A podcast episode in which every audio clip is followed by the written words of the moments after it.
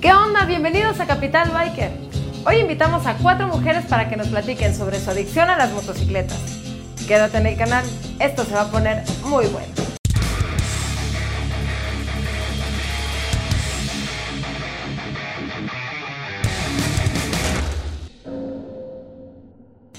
Les presento a las invitadas de hoy. Iliana Egea, biker independiente. Carla Basurto, miembro de Rolling Girls. René Millán, biker independiente. Y Yasmín Erika, también biker independiente. ¿Están listos? Vamos a escucharla. Vamos a hablar acerca de mujeres bikers. Como ya se habrán dado cuenta en el panel, tengo cuatro hermosas mujeres que nos van a platicar acerca de todas sus vivencias y de todo lo que eh, significa andar en dos ruedas. ¿Qué fue lo que eh, sucedió dentro de su cabeza para que dijeran, vamos a agarrar una moto, me quiero subir, me vale que el novio, que el marido tenga una moto, yo también lo quiero hacer? Pues bueno, yo inicié esto de las motos en la secundaria, mi padre me compró, se le hacía más fácil este, irme en, motoneta, me iba yo a la, a la secundaria, Posteriormente me compré una 125 y así fue subiendo y la última que compré fue una 883. Pero creo que a partir de ahí inició mi gusto por las motos. Muy bien, Carla. Yo empiezo a agarrar la moto, una Kawasaki 1100 Ninja, a los 17 años, porque mi padre fallece. Fallece y es la moto que se queda en casa. Y la veía y pues me picaban así las ansias de treparme, ¿no? Entonces le pedí a un amigo que me ayudara. Yo no alcanzaba esa moto, tenía que subirme a la banqueta para poder subirme a la moto. Me la echaba a andar, me iba, me daba la vuelta, regresaba a la misma banqueta para bajar. Así fue como inicié, a los 17 años. Mi mamá la vendió porque dijo, se va a matar esta loca.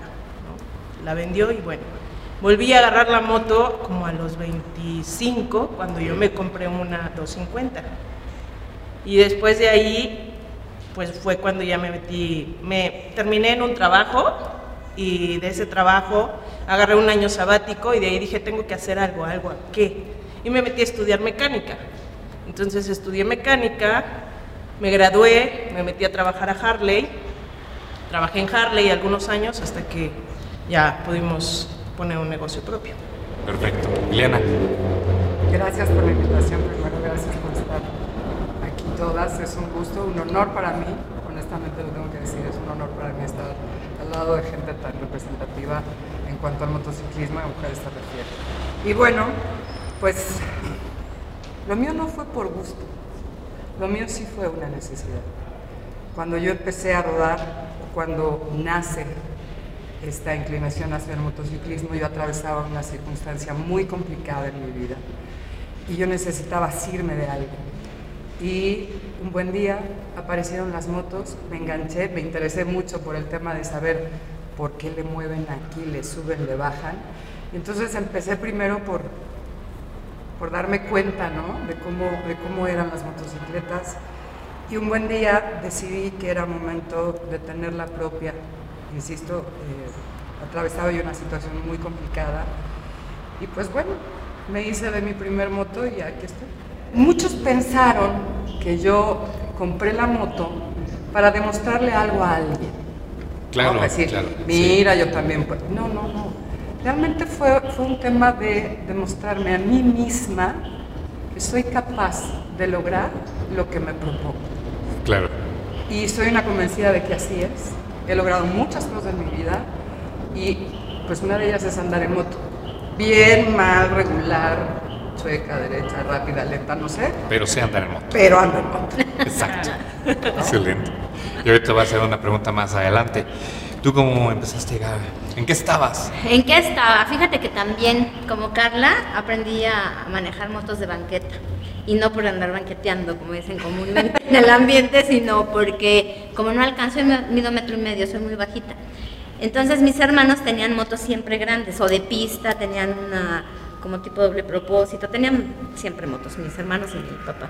Entonces me la pegaban a la banqueta, yo me subía y ahí yo podía empezar y me iba donde quieras. Hace rato platicábamos, eh, de cómo vas cazando cuando no alcanzas el semáforo para.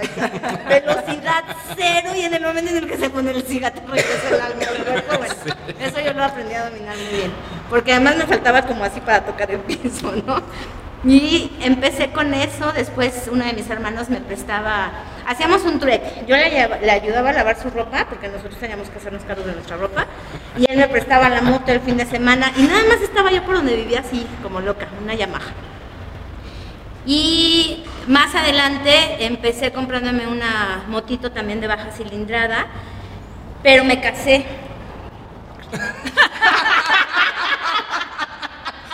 Chin, me casé. Fue lo único que dije. Lo que me encantó fue el pero. Chiste, Mi loca. moto así, mira, yo la veía y ella me veía y así los dos, las dos nos hacíamos. Y la pobre me veía y me decía, otra vez, otra vez que, otra vez se me echó a perder la batería. Y pues sí, esa fue la historia. Entonces, pues no, no había, o más bien había muchas dificultades para que yo pudiera manejarla.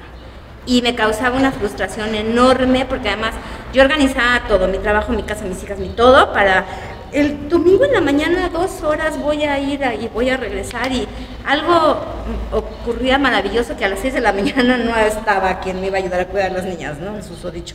Y yo chispas, pues ya no lo pude hacer. Y en ese momento, pues también tuve que tomar una decisión súper, súper importante y mi pasión es la ¿Las, las motos o el marido? Sí. que me divorcio. ¿Y qué me divorcio? Las motos. No, pues las motos.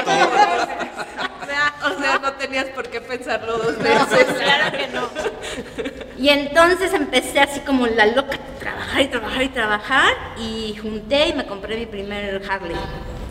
Y eso me hizo brutalmente feliz. El día que la saqué fue así como irme como hilo de media. Así me acuerdo y dije, pesa muchísimo, yo nunca había eh, manejado una moto tan pesada, me va a caer una pierna. Y yo venía como cuestionándome, para cuando me di cuenta yo estaba en la carretera y así me volaban los cabellitos. Y yo así, no, pues de ahí De me subí soy. ya no me bajé Claro. ya empecé a, a, pues poco a poco escalar a cilindradas un poco más grandes. Yo manejo lo que alcanzo. Esa es una realidad. si por mí fuera manejar otras Pero hablando, de, pero hablando de altura, ¿no? Realmente, porque Sí. hablando de cilindrada, digo, traes De una, cilindrada sí, una moto lo suficientemente 1800, potente, ¿no? O sea, sí. Te- Tengo una 1800, Me siento humillado. la 1600 y la humillada. 700, pero que te cuento que esta porque la alcanzo. Exacto. Pero hay motos que yo sería la más feliz del mundo que pudiera manejar y no, pues no. No, alcanzas. no Ah, están haciendo comentarios y escucho tres casos en particular en donde, en donde de alguna manera está involucrado el género masculino y por eso quería preguntarles, ¿cómo es ser una mujer biker dentro de un medio que tradicionalmente es masculino, ¿no? Porque hay como estigmas y como estereotipos con los cuales yo realmente no estoy como muy de acuerdo, pero ustedes mejor que nadie nos pueden platicar qué es incursionar como mujer biker en un medio masculino. Ay. Fue un poco difícil. Eh, yo cuando llegué al ambiente, es porque yo ya llegué con la moto, llegué así sin saber, sin conocer. Yo creo que eso estuvo padre para mí, porque finalmente creo que ya cuando yo inicio con, la 883, con la Harley, ya había muchas mujeres que ya estaban en este, en este ambiente. Yo creo que no tardé mucho en conocer a más mujeres. Entonces, a los hombres y me vine con las chicas. Entonces, saludo a mis amigas. Somos cinco que rodamos. Este, el cual gracias a ellas aprendí. Eh, ellas me dijeron, no, no, no, no te vayas para allá porque acá, ¿no? O, o vente para acá. O, o no les hagas caso a su motoclub porque son así. O, ¿no? Entonces como que me protegieron y me cuidaron mucho, ¿no? Con esos no, Con esos no, chupan mucho. esos no. No saben andar en moto. Entonces, como que me protegieron mucho, entonces finalmente, y creo que sigo protegida mucho por ellas, ¿no? Este, me cuidan mucho, este, ellas, eh, por ellas aprendí a salir a carretera, con ellas he estado, entonces, la verdad es que pues mucho peligro que haya corrido con ellos. El peligro lo quise tomar yo porque a mí me gustó, ¿no? Pero no, la verdad es que sí, eh, no, estuvo, no estuve tan metida con él. Pero además trascendiendo fronteras, porque por ahí hay una foto muy famosa Ah, claro. que estuvimos platicando en el transcurso de la semana. Sí. Platícanos de esta foto, que no sé si producción nos va a poder este, poner, si nos la regalas. Claro. Este, esta foto, ¿dónde la tomaron? ¿Quiénes estaban? Pero lo más importante, ¿hasta dónde han llegado? ¿Hasta dónde ha llegado esta foto? Ok. Eh, con estas cinco amigas, eh, Eva, Cari, Griselda y bueno, Yasmín, eh, normalmente somos que las que rodamos mucho. Nos hemos ido a Veracruz, nos hemos ido a Oaxaca, Mazatlán, hemos recorrido varios lugares, pero siempre nos gusta como eh, llegar y tomarnos fotos. Pero ese día como que se nos alocó un poquito y quisimos ser un poco más atrevidas. Y tomamos una foto en la laguna por, eh, por Hidalgo. Este, bueno, sin querer, eh, subimos la foto al Facebook y encantó tanto esa foto que ha llegado a, a Río de Janeiro, ha llegado a Colombia, ha llegado a Venezuela. ¿En dónde está expuesta esa foto? Esa está expuesta en Harley, en Brasil. En la En agencia Río. de, Río. Así es. Entonces, la verdad es que, pues sin querer, muchos motoclubs de muchos otros países o, o programas de otros países eh, nos pedían, oye, pueden, eh, donde estén, en donde se encuentren, tómense fotos, mándenlas, este, mándenos saludos para subirlas, ¿no? Y como en México, pues también tienen sus programas de, de bikers y pues yo lo mandaba y pues salíamos, ¿no? Allá, hasta allá andamos eh, y nos conocen, tenemos la invitación abierta para ir a todos esos lugares, sobre todo a Brasil. Eh, espero que mis amigas se animen este, y nos vayamos para allá, ¿no? Pues nos vamos a Río. Nos vamos a, a Río, No estoy foto. Entonces, pues, eh, pues así, así es como inició esa, esa foto de la locura y no, no pensamos la, el boom que iba a tener esa, esa foto. Qué chido. Se ve que no estaba haciendo frío. no, no estaba haciendo nada de frío. A ver, Carla, la incursión en, en un medio masculino. Yo he visto las dos caras de la moneda. He visto hombres machistas, machistas y hombres con mente abierta que te ayudan, que te cuidan, que son respetuosos, que son educados y he visto la otra cara de la moneda, ¿no? Que te avientan la moto, te dicen vieja pendeja, ¿no? Este, ay, o sea, comúnmente en los autos te dicen, ay, tenías que ser vieja, ¿no? Pero en moto no es que te digan pendeja, sino que se te cierran, que te agreden, que, ¿no? Y del otro lado de la mecánica, pues también he visto mucho la situación de vete a cortar cabello, ¿qué estás haciendo aquí? Vete a pintur, pintar uñas, En el ¿no? taller. En el taller, ¿no? ¿Qué haces aquí? Vete a pintar uñas, vete a, a la estética, cortar pelo, ¿no? Aquí no tiene que estar una vieja, y entonces pues sí, batallar con todo eso en la situación del machismo, sí era complicado. Claro. Y cuando te pones los pantalones y los pones en su lugar, es como te van aceptando. Como te van aceptando como en el círculo de realmente, ah, esta vieja no se deja y, y sí sabe y ah, sí, bueno, no está tan pendeja, ¿no? Claro. Y así. y así. Hombre, gracias. y así. Y así. Con los hombres, ¿cómo ha sido tu, tu convivencia? También me ha tocado ver las dos caras de la moneda. Me ha tocado gente pues nefasta, fea, varones feos. Eh, me he dado cuenta que esas actitudes están infundadas en su inseguridad, bien cabrón, Claro. porque imagínate el hombre, un 80 y así, y Barbón. entonces, y su Barbón. moto y bien rudo, y, y él con una mano le hace así, yo tengo que aventar todo mi puerquito y así, ¿no? Y entonces, llego yo y con una moto de veces más grande que la de ellos, ¿no? O con más habilidades. No con esto quiero decir que las tenga todas, sé que me falta muchísimo y la bendición que yo tengo es que todos los días aprendo de alguien, el que esté enfrente de mí me enseña lo que no te imaginas, o sea, de toda la gente aprendes un montón en este mundo, pero cuando les rompes el esquema, pues empiezan a ser como pues en algunas ocasiones hasta groseros. Te digo, hay gente padrísima, hay gente que te enseña, hay gente que pues de plano no te quiere enseñar y también de ellos aprendes mucho. Hay- Más de esos. Quiero preguntar, más bien quiero que nos platiques. En algún momento dijiste, ¿hasta dónde me voy? ¿Hasta dónde puedo llegar? Agarraste la moto y ¿hasta dónde te fuiste? Alaska. Te fuiste fui a Alaska, solita. eh, en solitario. ¿Qué pasó? Platícanos tú de eso. Uh, Yo era ¿qué su no- qué ¿En qué no momento pasó? empezó? ¿En qué momento pasó? ¿Qué no Dijiste, pasó? de aquí soy. Eh, hablo con Andrés Martínez, que es el director de la revista Boxer Motors de la comunidad BMW, y le dije, Andrés, quiero hacer un viaje a Ushuaia y pues me voy a ir, pero no sé cómo. Ayúdame. ah, caray, ya de plano así, como que, sí, sí, me voy a ir. Espérame, tantito. aeropuerto quieres salir espérame, o qué? ahorita te hablo, ¿no? Andrés Martínez siempre, siempre ha sido un defensor de las mujeres y eso me encanta. De hecho, en, algún, en alguna ocasión me invitó a participar escribiendo algunos, algunos artículos en su revista.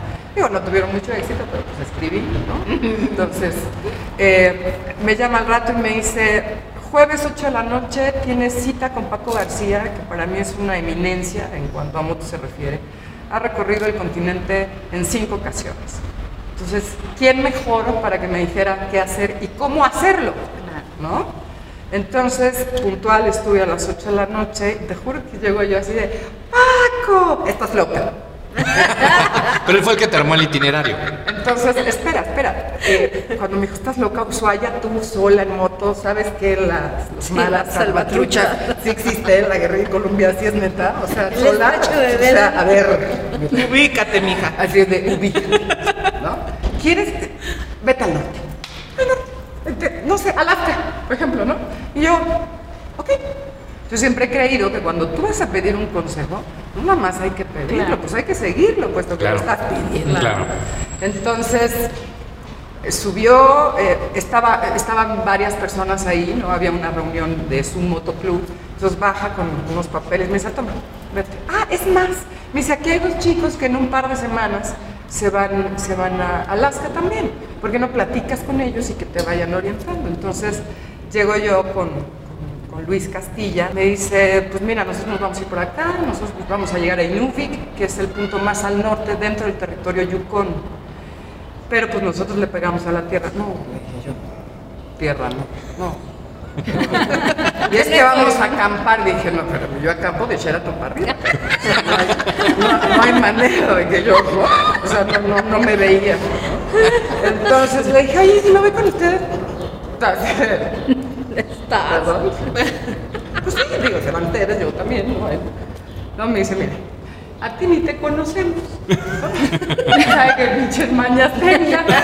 Este, y pues nosotros vamos a pegarle al off-road, ¿no? Y entonces, pues la verdad es que tampoco sabemos cómo manejes, no, de la chingada, pero pues le doy. Pero El cuate fue muy, muy honesto y entonces Claro. me dijo, no te preocupes, pero pues, yo te voy a ir coachando.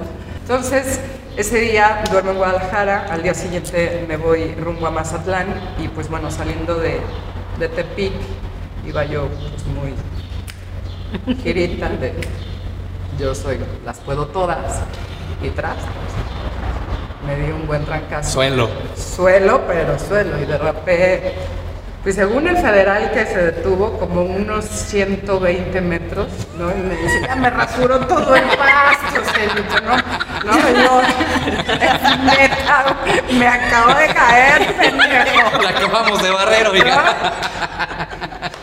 Y entonces, unos chicos, digo, y me caí porque en una curva cogí diésel, y yo pensé que era una sombra porque arriba de la curva, los puentes, bla, bla, bla, y dije, ¿qué sombra? ¿Cuál sombra? Era diésel y más. Suelo.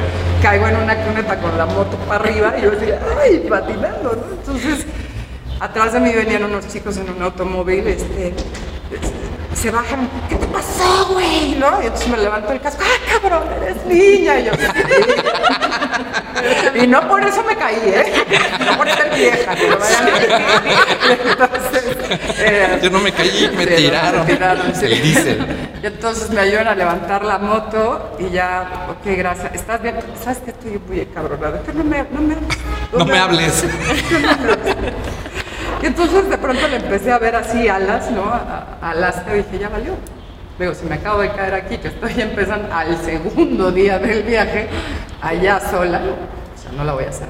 A 18 kilómetros antes de llegar a Mazatlán, que es un lugar que se llama Villa Unión, eh, se apaga la moto. Yo traía ya prendido el testigo de la reserva, pero yo vi que, yo vi que el testigo decía 45 kilómetros de autonomía. ¿no? Entonces dije, ok, a ver, vamos a revisarnos. Dije, la gasolina no puede ser, güey. Ahí decía que para 45, ¿no?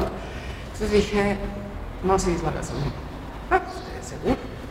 Entonces pasa, pasa un taxista, le dije, te doy 200 pesos, tráeme algo con algo de gasolina para yo llegar a la siguiente, para llegar a Mazatlán y a ver qué hago. Y pues aquí te espero, ¿no? Entonces cuando lo vi, también le di mis saladitas a los 200 pesos. Dije, ay, mío, se va a ir. Y yo, pues ya sabes, una cosa divina, arriba de la moto mientras llegaba el señor, depilándome las cejas, hablando en la carretera, bien bonito. Entonces. Agarrando color. Sí, exacto. Entonces, no, el señor llega, ¿no? Me- le pongo gasolina y pues vámonos a Mazatlán. Entonces, cuando llego ya a Mazatlán dije, Dios mío, ¿qué estoy haciendo? Estas son señales, ya me caí, ya me quedé sin gasolina, son señales de que estoy loca y que esto no lo debo de hacer. Entonces, recordé lo que tuvo a bien un, hombre maravilloso que cruzó por mi vida y me enseñó él cómo sí de las cosas. Entonces, muchas veces nosotros nos confundimos de, güey, no prendió la moto, hoy no hay que rodar. Son señales. Cabrón, Sí, siempre sí, sí, es sí. una ¿Cómo que no prendió? oportunidad. Ahorita iba a Sí, prender. exacto. Y nosotros como mecánicos, no, a ver, que no a ver, no hay chispa, ¿cómo ¿por qué no hay chispa? claro. Claro, claro, dije, no. Pero. Entonces, cuando recuerdo esta enseñanza, dije, ok, sí, son señales de, primero, le que tengo que bajar esta soberbia, ¿no? Y esta petulancia de decir. O sea, nosotros las señales como que no nos importan No, mucho. no, sí, no, no, no. Que Falló esto. No. claro. Entonces, prepárate, ¿no? Ve más despacio. Compra un bidón, mi reina. que te Un bidón. Pues, ¿qué pasa? Una botella de- De algo, no sé, de... De, sí, coca. De coca. Exacto. Y bueno, después del susto, de no sé qué, eh, fui a un bar que estaba muy cerca del hotel donde me hospedé y, y me desahogué, ¿no? Digamos. Así saqué todo lo que traía. Y bueno, al día siguiente no pude rodar. No porque no prendía la moto, sino porque yo no estaba en No condiciones. prendía. O sea, yo no prendía. Y el martes, pues bueno, vámonos hasta Topolobampo. Tomé el ferry a las 12 de la noche, llegué a La Paz a las 7 de la mañana. Y de ahí, pues empezar a subir. Empezar a subir, empezar a subir, empezar a subir. Voy a tener que hacerte un, una entrevista completita Sí, claro. para que nos termines de platicar el, el- Y mira que el resto, porque por cuestiones de tiempo. Toda la ruta. Sí, toda la, toda ruta porque porque además nos puede dejar muchísimo muchísimo aprendizaje claro. ¿no? es una enseñanza súper importante y sí vamos a tener que hacer un, un programa Ven de qué especial de, manera tan elegante me dice, córtale mi chava. o sea, yo sería incapaz incapaz de lo que pasa es que sabes que que No, no, sí, quiero ya quiero lo entendí, ya lo quiero entendí. saber este y es que para allá voy Bueno, precisamente. ¿Cuántos días tardaste en llegar a las ella quiere saber cuántos 22. días 22? 22 días más los de regreso 11. 11. y 11 Sí, Entonces, ¿qué es ya de me bajada? regresar. más rápido ya. Vas. Ya era estoy- Fuera de bajada. Sí, bajada sí es más fácil, así. Todo. y de consejos hablando de eso pues tiene para aventar para arriba ¿no? Mucho. ¿Qué consejos le darías, Jazz, a las mujeres que se están queriendo, que pretenden meterse en este mundo del motociclismo? ¿Cuál sería tu consejo? Mi consejo. Bueno, definitivamente un curso. Eh, y bueno, yo creo que lo, principal, muchas mujeres compran la moto porque tienen su pareja, no todas, eh, tienen su pareja y quieren igualarse igual a su pareja y creen que pueden ser más que su pareja. Desde ahí estamos mal. Yo creo que cuando inicias el rollo de tu moto es porque tú lo traes, porque a ti te gusta, porque a ti te nace. No te midas. Exactamente. Y no te midas, ¿no? O sea, no porque tu pareja tiene, tú lo quieras tener, ¿no? Y yo he visto, no, la, no todos, pero sí la mayoría. ¿Qué pasa cuando terminan con, con la pareja? Ella es una- ella siguió y ve hasta Alaska. Yo no dudo que a lo mejor ya hasta rodó más que con el que andaba. Seguro. Seguro. Y este, ¿qué pasa? Bueno, pues ya se, se, se bajan de la moto y ya se les acabó, ¿no? Y la pasión. Entonces, yo creo que eso lo tienes que traer en el corazón, en la sangre, en los sentimientos, en, en cada poro de tu cuerpo. Porque yo cada que sé que voy a salir a rodar, me sigue, a pesar de que ya rodé, eh, siempre es para mí un tributo, un, el rezar, Diosito, cuídame, aunque sea voy aquí a Cuernavaca, no importa, porque pues finalmente es carretera, ¿no? Y es peligroso. Y siempre para mí es, eh, es más, te lo cuento y me empiezan a sudar las manos, o sea, de que digo, ay Diosito, ayúdame, cuando me fui a Oaxaca tuvimos que agarrar hacia Puerto Escondido, ve cómo está para llegar a puerto, mucha curva, mucha voladero. Entonces siempre, siempre, cuando voy a rodar, lo primero que hago, me, este, Te encomiendas. le- me encomiendo a Dios. Y, y- y desde muy lejos, que mis papás están en Oaxaca, este, le digo, ay, mamacita chula, reza por mí. Entonces, para mí, eso lo traes, o sea, lo traes en la sangre, lo traes, y bueno, y además, pues también, este, mi mamá se quedó muy, muy, muy tranquila el día que me vio llegar a Oaxaca, pero te, o sea, que llegas chaparreras, hombreras, todo el equipo. todo el equipo completo. La ¿no? Entonces me dice mamá, ay, ¿así ruedan? Sí, así rodamos. Es como que se quedó muy tranquila, ¿no? Digo, ya sí te va a llevar, aunque lleves todo lo que te pongas, Sí, pero sabes. por lo menos creo que, que, que sí te va a ayudar mucho el equipo. Entonces yo creo que el equipo es bien, bien, bien importante y que lo traigas en las venas, en la sangre y que te guste, ¿no? Tu, su- tu sugerencia, tu consejo sería en, todo, en este caso el no lo busques, sino deja que explote lo que está guardado Acá dentro de ti, esa de ti. pasión, y Ah, síguela. claro. Eso sería. Eso sería. Carla, ¿qué consejo? Pues que no puedo decir solo uno. Un consejo, pues primero que te guste lo que vas a hacer, ¿no?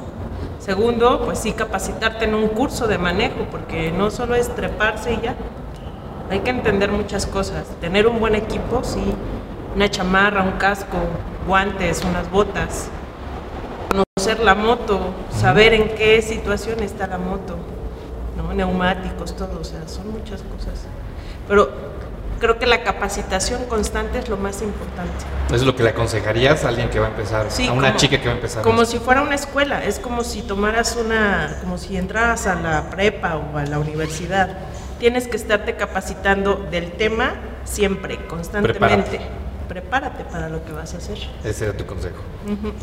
Gaga, ¿cuál será tu consejo para las chicas que Pues- quieren empezar en esto? Igual, punto número uno, tiene que ser por convicción. Si tú intentas subirte a una moto por pose, porque las niñas nos vemos bonitas arriba de una moto, te platico que en el primer semáforo, en la primera curva o en el primer tráiler vas a quedar. Se te van a Y he visto, gente- he visto mujeres morir en esto con, por, por haber empezado con ese, con ese incentivo, no sé cómo decirle, Con ¿no? ese pensamiento. con ese pensamiento, las he visto morir. Entonces, eso está terrible. Y el equipo. El equipo, que- el conocimiento de, de tu moto, que conozcas a la perfección tu moto, qué ruido es normal, qué ruido no es normal, que puedas identificar inclusive con el oído si te falta aceite, que puedas identificar eh, con el movimiento de la moto si una llanta está baja, eh, que tengas como mucha conciencia de si te estás ubicando en el punto ciego de un vehículo y no dar por hecho que el vehículo tiene la obligación de buscarte en el espejo para ver si te encuentra antes de aventarse, ¿no?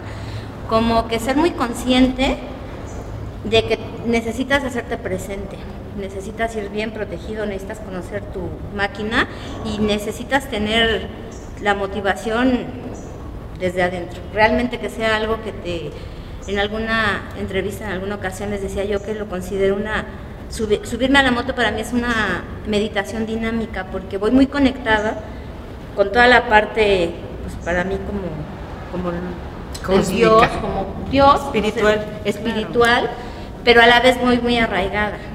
Porque no estar perfectamente arraigada, pues puede pasar cualquier cosa. Entonces es una conexión, tanto hacia arriba como hacia abajo, impresionante. Y es, es algo que yo disfruto muchísimo. Entre lo espiritual y lo físico. Así es. Liliana, finalmente, tu consejo para, para las chicas que se quieren meter en esto. No, no, no. Yo no me atrevería a aconsejar a nadie. No tengo, no tengo esa autoridad. Yo sugeriría seguir y perseguir lo que quieres en la vida, tus sueños.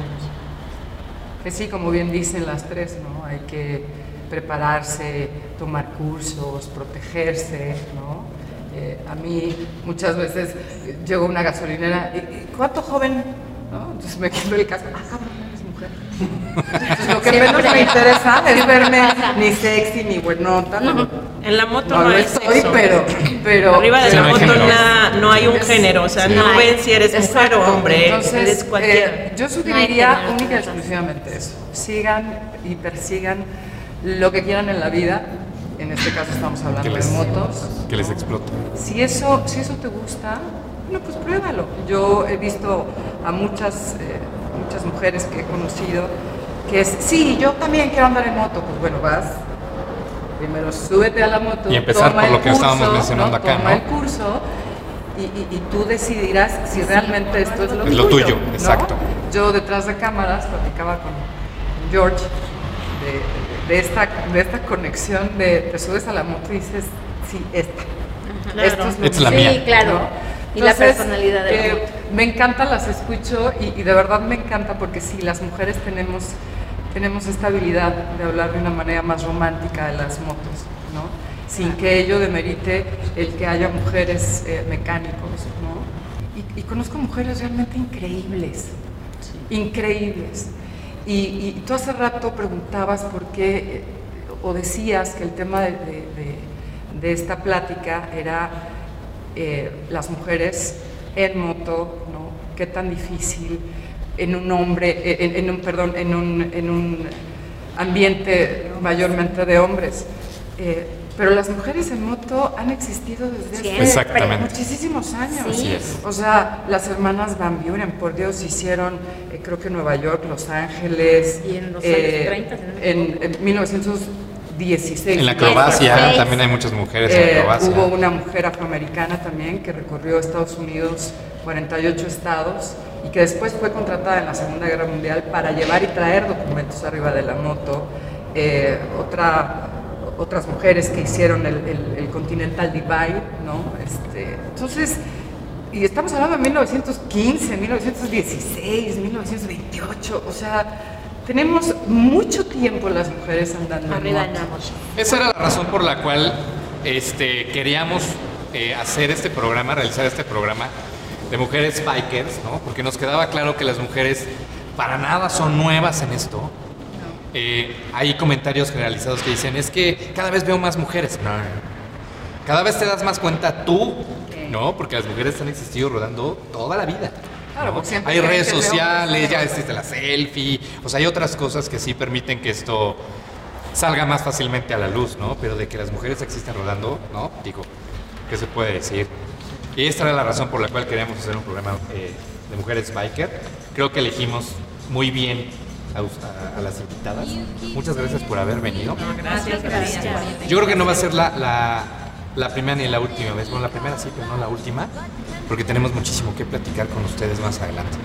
Y bueno, nada más finalmente agradecer a todos nuestros amigos que, que siguen estas transmisiones, que están trepados en esta locura. De Capital Biker TV, les mandamos un abrazote. Nos saludamos rodando. Buen Nos día. vemos en las carreteras, bye. Cambio fuera. ¿Qué tal? Si pensabas que esto era solo para hombres, estabas muy equivocado. Ellas son un gran ejemplo de lo que sucede en el mundo biker. Mientras tú no dejes de suscribirte y darle like a nuestro video. Y por favor coméntanos qué otras cosas quisieras ver o qué otros invitados. Pero mientras, nos vemos en el camino.